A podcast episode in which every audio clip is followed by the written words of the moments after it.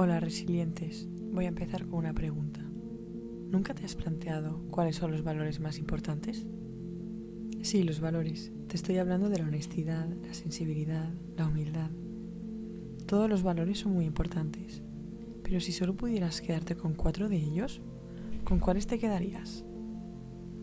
A mí personalmente me ha costado elegirlos, pero me quedaría con la empatía, el amor, la honestidad y la gratitud.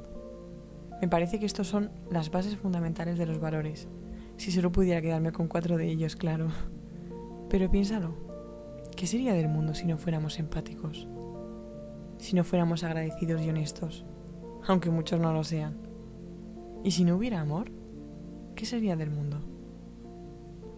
Posiblemente ahora estés pensando, madre mía, si el mundo ya va mal, no me lo imaginaría sin todas esas personas que aún tienen estos valores y nos sacan una sonrisa a lo largo de la semana.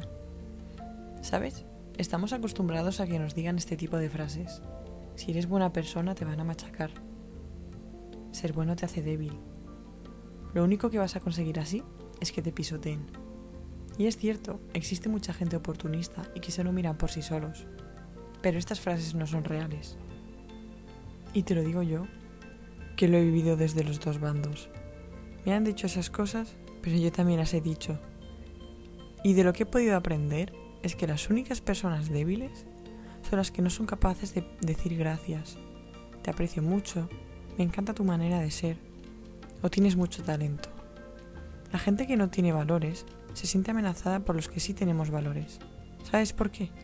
Porque brillas, porque desprendes una energía distinta y los que no han podido ser educados en valores te ven como una competencia. Mi consejo es que a esas personas las trates con más amor que al resto. Y es verdad, al principio te costará un poco, pero luego vendrá solo. ¿Y sabes por qué?